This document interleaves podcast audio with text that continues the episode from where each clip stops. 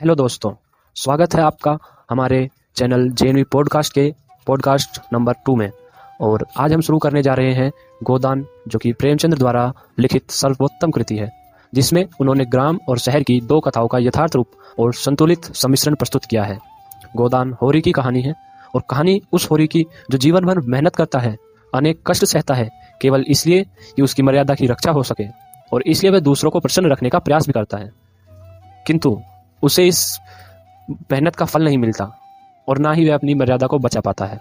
अंततः वह तप तप के अपने जीवन को ही होम कर देता है। यह केवल होरी की ही नहीं अपितु उस काल के हर भारतीय किसान की आत्मकथा है। इसके साथ ही जुड़ी है शहर की प्रासंगिक कहानी। दोनों कथाओं का संगठन इतनी कुशलता से हुआ है कि उसमें प्रवाह आदोपांत बना रहता है। प्रेमचंद्र की कलम की यही विशेषता है। तो अब हम शुरू कर रहे हैं गोदान कहानी। होरीराम ने दोनों बैलों को सानी पानी देकर अपनी स्त्री धनिया से कहा कि गोबर को ऊख खोड़ने भेज देना, मैं न जाने कब तक लौटूं, और जरा मेरी लाठी भी दे दो। धनिया के दोनों हाथ गोबर से भरे थे। उपले पात कर आई थी। बोली, अरे, कुछ रस पानी तो कर लो, ऐसी भी जल्दी क्या है? होरी ने अपनी झुर्रियों से भरे हुए माथे को सिकोड़कर कहा, तुझे रसपानी की पड़ी है? मुझे यह चिंता है कि अबेर हो गई तो मालिक से भेंट न होगी। स्नान पूजा करने लगेंगे तो घंटों बीत जाएँगे। इसी से तो मैं कहती हूँ कुछ कुछ जलपान कर लो, और आज न जाओगे तो कौन सा हरज होगा? अभी तो गए थे परसों। होरी की पत्नी बोली, तू जो बात नहीं समझती, उसमें टांग क्यों अड़ाती है भाई? मेरी लाठी दे और अपना काम देख। यह इसी मिलते जुलते रहने का फरसाद है कि अब तक जान बची हुई है। नहीं, कहीं पता नहीं लगता कि किधर गए। गाँव में इतने आदमी तो हैं, किस पर बेदखली नहीं आई, किस पर कुड़की नहीं आई? जब दूसरों के पावे तले अपनी गर्दन दबी हुई है तो उन पावों को सहलाने में ही कुशल है। धनिया इतनी व्यवहार कुशल नहीं थी। उसका विचार था कि हमने जमींदार के खेत जोते हैं तो वह अपना लगान ही तो लेगा। उसकी खुशामद क्यों करे? उसके तलवे क्यों सहलाए? यद्यपि अपने विवाहित जीवन के इन 20 वर्षों में उसे अच्छी तरह अनुभव हो गया था कि चाहे कितनी ही कतर ब्योत करो, कितना ही पेट तन काटो, चाहे एक एक कोड़ी को दांत से पकड़ो, मगर लगान बेबाक होना मुश्किल है। फिर भी वह हार ने मानती थी और इस विषय पर स्त्री पुरुष में आए दिन संग्राम छिड़ा रहता था।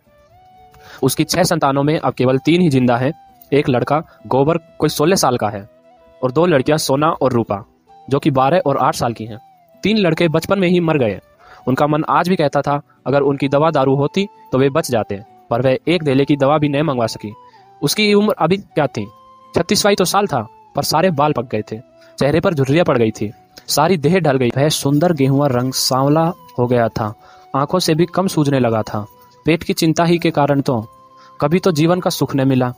इस चीर स्थायी जीर्ण अवस्था में उसके आत्मसम्मान को उदासीनता का रूप दे दिया गया था। जिस गृहस्थी में पेट की रोटियाँ भी न मिले, उसके लिए इतनी खुशामद क्यों करें? इस परिस्थिति से उसका मन बराबर विद्रोह किया करता था और दो चार खुड़कियाँ खा लेने पर ही उसे यथार्थ का ज्ञान होता था। उसने परास्त होकर होरी की लाठी, मिर्जई, जूते, पगड़ी और तमाकू का बटुआ लाकर सामने पटक दिए। होरी ने उसकी और आँखें तरेर कर कहा, क्या ससुराल जाना है जो पाँचों पोशाक लाई है? ससुराल में भी तो कोई जवान साली सलेज नहीं बैठी, जिसे जाकर दिखाऊँ।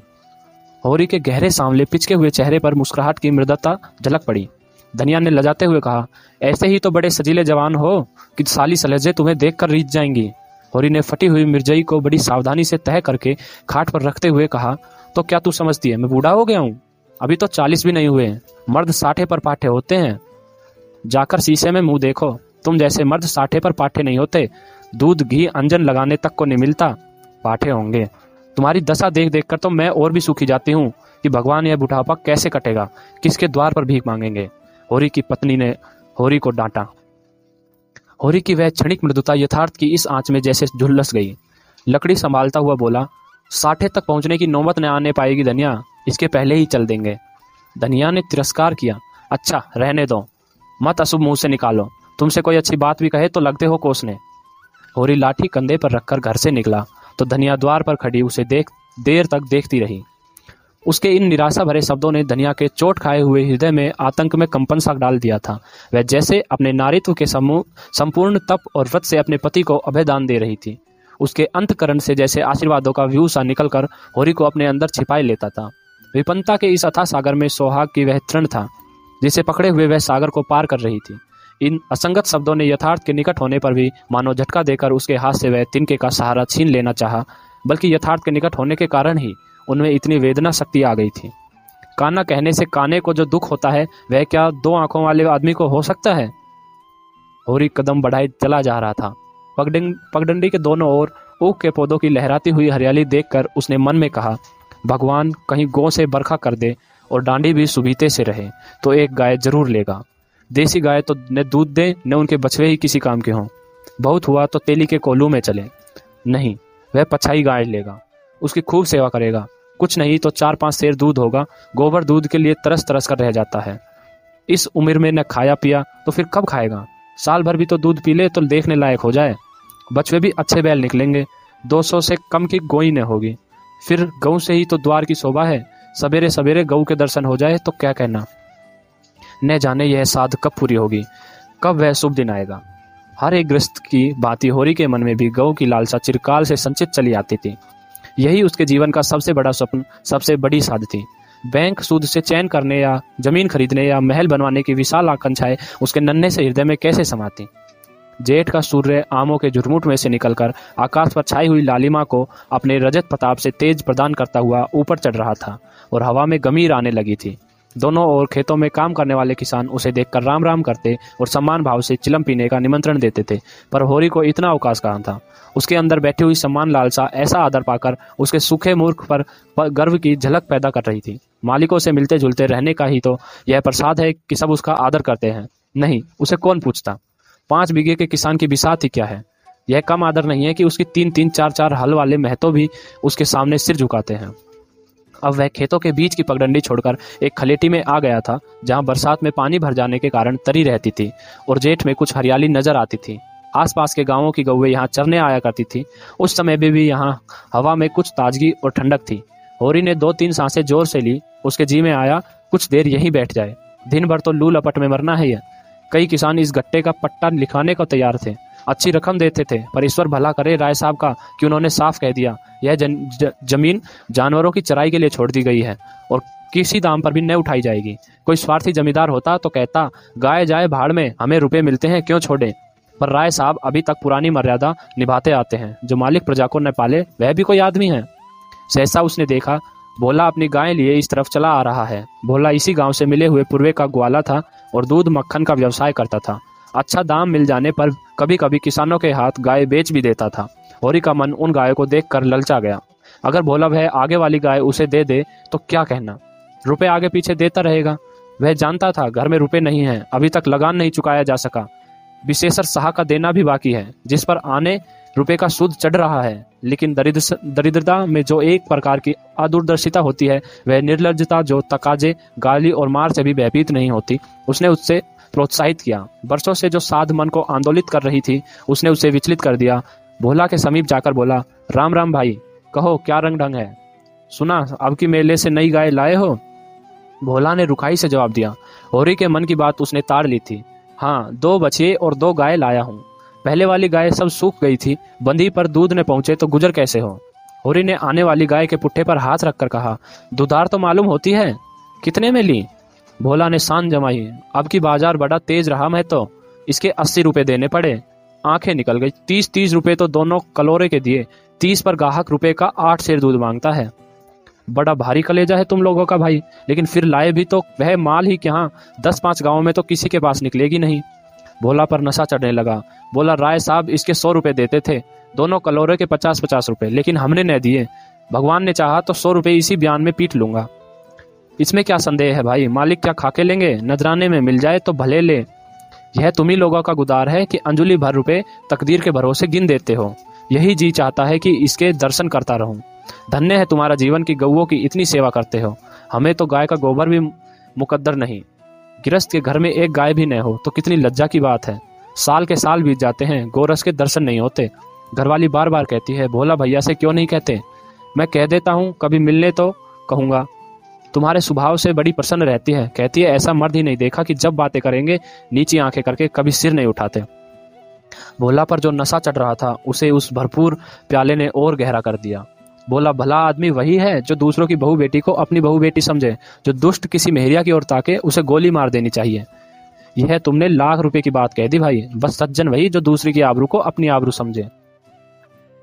जिस तरह मर्द के मर जाने से औरत अनाथ हो जाती है, उसी तरह औरत के मर्द, मर जाने से मर्द के हाथ पाँव टूट जाते हैं। मेरा तो घर घर उजर गया है मैं तो। कोई एक लोटा पानी देने वाला भी नहीं।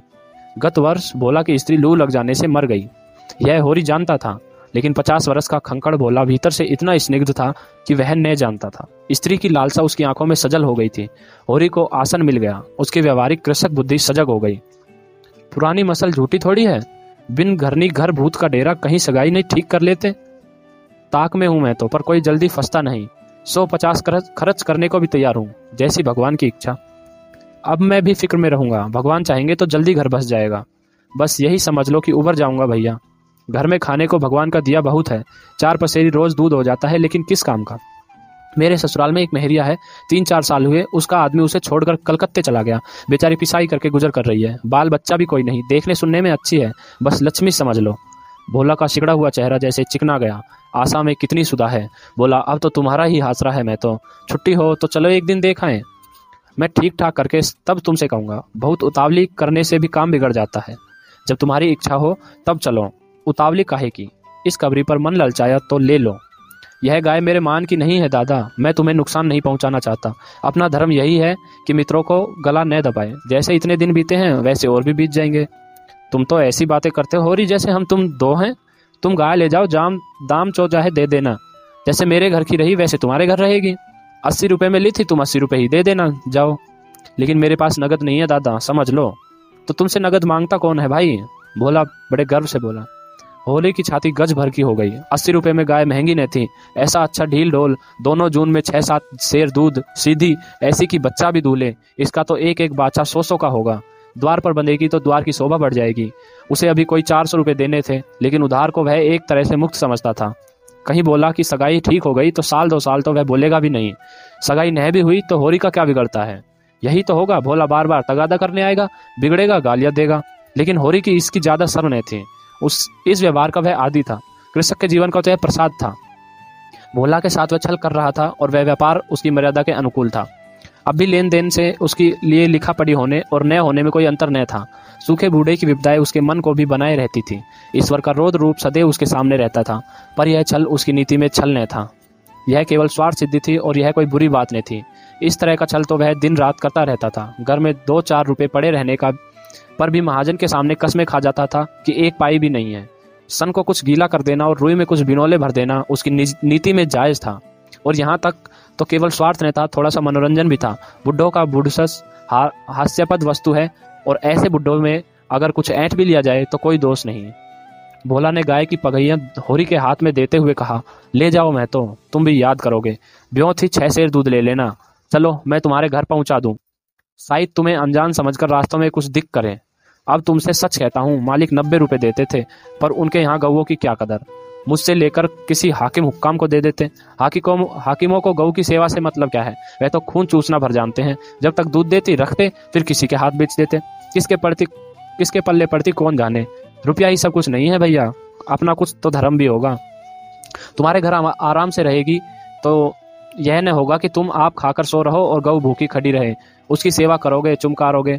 गऊ हमें आशीर्वाद देगी। तुमसे क्या कहूँ भैया, घर में चंगुल भर भी भूसा नहीं रहा। रुपए सब बाज़ार से निकल गए। सोचा था महाजन से कुछ लेकर भूसा ले लेंगे, लेकिन महाजन का पहला ही नहीं चुका। उसने इनकार कर दिया। इतने जानवरों को क्या खिलावे? यही चिंता मारे डालती है। चुटकी चुटकी भर खिलाऊं तो मन भर रोज का खर्च है। भगवान ही पार लगाएँगे अब तो। होरी ने सहानुभूति के स्वर में कहा, तुमने हमसे पहले क्यों नहीं कहा? हमने एक गाड़ी भूसा भेज देता। भोला ने माथा ठोक कर कहा, इसीलिए नहीं कहा भैया कि सब, सबसे अपना दुख क्यों रहूँ बांटता कोई नहीं, हँसते सब है। जो गायें सूख गई हैं, उनका गम नहीं, पत्ती सत्ती खिलाकर जिला लूँगा। लेकिन अब यह तो रात बिना नहीं रह सकती। हो सके तो दस बीस रुपए भूसे के लिए दे दो। किसान पक्का स्वार्थी होता है, इसमें संदेह नहीं। उसकी गांठ से रिश्वत के पैसे बड़ी मुश्किल से निकलते हैं। भाव ताव में भी वह चौकस होता है। ब्याज की एक एक पाई छुड़ाने के लिए वह महाजन की घंटों चिरोरी करता है। जब तक पक्का विश्वास न हो जाए, वह किसी के फुसलाने में नहीं आता। लेकिन उसका संपूर्ण जीवन प्रकृति से स्थायी सहयोग है। वृक्षों में फल लगते हैं, उन्हें जनता खाती है, खेती में अनाज होता है, वह संसार के काम आता है। गाय के थन में दूध होता है, वह खुद पीने नहीं जाती, दूसरे ही पीते हैं। मेघों से वर्षा होती है, उससे पृथ्वी तृप्त होती है। ऐसी संगति में कुछ स्वार्थ के लिए कहाँ स्थान? होरी किसान था और किसी के जलते हुए घर में हाथ सेकना उसने सीखा ही नहीं था। भोला की संकट कथा सुनते ही उसकी मनोवर्ती बदल गई। पगैया को बोला के हाथ में लौटाता हुआ बोला, रुपए तो दादा मेरे पास नहीं है। हाँ थोड़ा सा भूसा बचा है, वह तुम्हें दे दूँगा। चल कर उठवा लो। भूसे के लिए तुम गाय बेचोगे और मैं ले लूँगा। मेरे हाथ न कट जाएँगे? भोला ने आद्र कंत से कहा, तुम्हारे बैल भूखा ना मरेंगे? तुम्हारे पास भी ऐसा कौन सा बहुत सा भूसा रखा है? नहीं, दादा, आपकी बार भूसा अच्छा हो गया था। मैंने तुमसे नाहक भूसे की चर्चा की। तुम न कहते और पीछे से मुझे मालूम होता तो मुझे बड़ा रंज होता कि तुमने मुझे इतना गैर समझ लिया। अवसर पड़ने पर भाई की मदद भाई भी न करे तो काम कैसे चले? मुदा यह गाय तो लेते जाओ। और बोला, अभी नहीं दादा, फिर कभी ले लूँगा। तो भूसे के दाम दूध में कटवा लेना। होरी ने दुखद स्वर में कहा, दाम कौड़ी की इसमें कोई बात है दादा। मैं एक दो जून तुम्हारे घर खा लूँ तो इसमें मुझसे दाम मांगोगे? लेकिन तुम्हारे बैल भूखे मरेंगे कि नहीं? भगवान कोई ना कोई सबील निकालेंगे ही। अषाढ़ सिर पर है, कड़ भी बोलूँगा। मगर यह गाय तुम्हारी हो गई। जिस दिन इच्छा हो, आकर ले जाना। भोला बड़े शान से बोला। किसी भाई का नीलाम पर चढ़ा हुआ बैल लेने में जो पाप है, वह इस समय तुम्हारी गाय लेने में है, होरी ने बड़े नर्म स्वर में कहा। होरी में बाल की खाल निकालने की शक्ति होती तो वह खुशी से गाय लेकर घर की राह लेता। बोला, जब नगद रुपए नहीं माँगता तो स्पष्ट था कि वह भूसे के लिए गाय नहीं बेच रहा है, बल्कि इसका कुछ और आस है। लेकिन जैसे पत्तों के खड़कने पर घोड़ा अकारण ही ठिटक जाता है और मारने पर भी आगे कदम नहीं उठाता, वही दशा होरी की थी। संकट की चीज़ लेना पाप है। यह बात जन जन्मांतरों से उसकी आत्मा का अंश बनी हुई थी। भोला ने गद गद कंठ से कहा तो किसी और को भेज दू भूसे के लिए? होरी ने जवाब दिया, अभी मैं राय साहब की ड्यूटी पर जा रहा हूँ, वहाँ से घड़ी भर में लौटूँगा, तभी किसी को भेजना। भोला की आँखों में आँसू भराए, बोला, तुमने आज मुझे उबार लिया होरी भाई, मुझे अब मालूम हुआ कि मैं संसार में अकेला नहीं, मेरा भी कोई हेतु है। एक क्षण के बाद उसने फिर कहा, उस बात को भूल न जाना। होरी आगे बढ़ा तो उसका चित्त प्रसन्न था, मन में एक विचित्र स्फूर्ति हो रही थी। क्या हुआ? दस पाँच मन भूसा चला जाएगा। बेचारे को संकट में पड़कर अपनी गाय तो न बेचनी पड़ेगी? जब मेरे पास चारा हो जाएगा, तब गाय खोल लाऊँगा।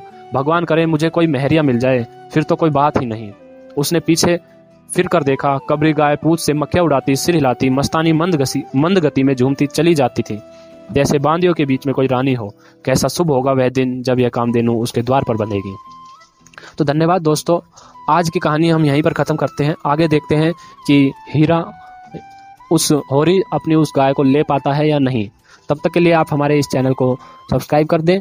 और वीडियो को लाइक कर दें। धन्यवाद।